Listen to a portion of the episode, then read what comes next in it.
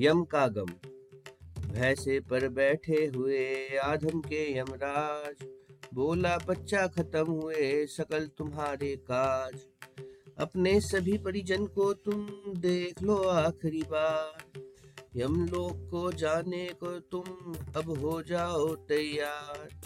वो बोली, मैं बस चलती हूँ, काम पड़े है चार। कपड़े बर्तन बाकी है, धर तू मैं आचार। रसोई अभी तक हुई नहीं, बना नहीं आहार। कैसे अभी मैं चल पड़ूं छोड़ के घर बार?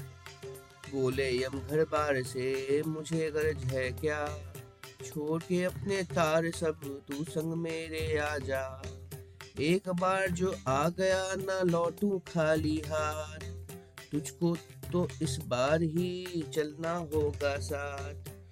बच्चे अभी स्कूल गए, पति गए परदेश। सास ससुर भूखे रहे, अभी न धोए केश। बिछावन बिछी नहीं, सबको लगे कलेश।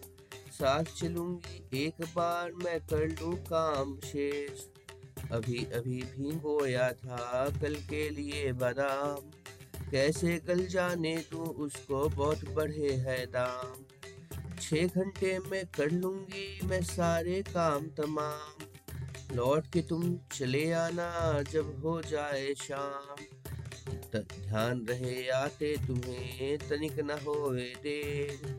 सो गई तो मिलूँगी तुमको अगले रोज सवेर।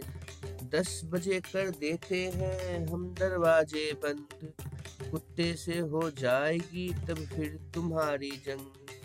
या फिर तुम ठहरो यहीं कर लेने दो काम। साथ तुम्हारे ले जाना जब मिले मुझे आराम। पर तब तक ना जाऊँगी कहीं तुम्हारे संग। यमी को मैं बतला दूँगी तुम्हारे सारे रंग। सुनकर नाम यमी का यम को आया यार। आज तो एतवार है, लंच करना था साथ।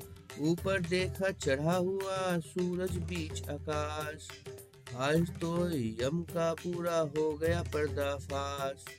छोट उसके प्राण को यम भागे उल्टे पाँव। भैंस से कहने लगे, कभी ना लाना तू इस गाँव।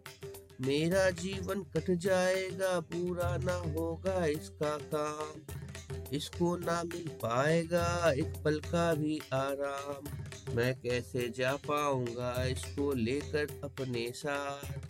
इसके काम में बटाना होगा, तब मुझको भी हार। पता चला जो यमी को कर देगी मेरा त्याग। फेंक देगी यम लोग से मार के मुझको लात।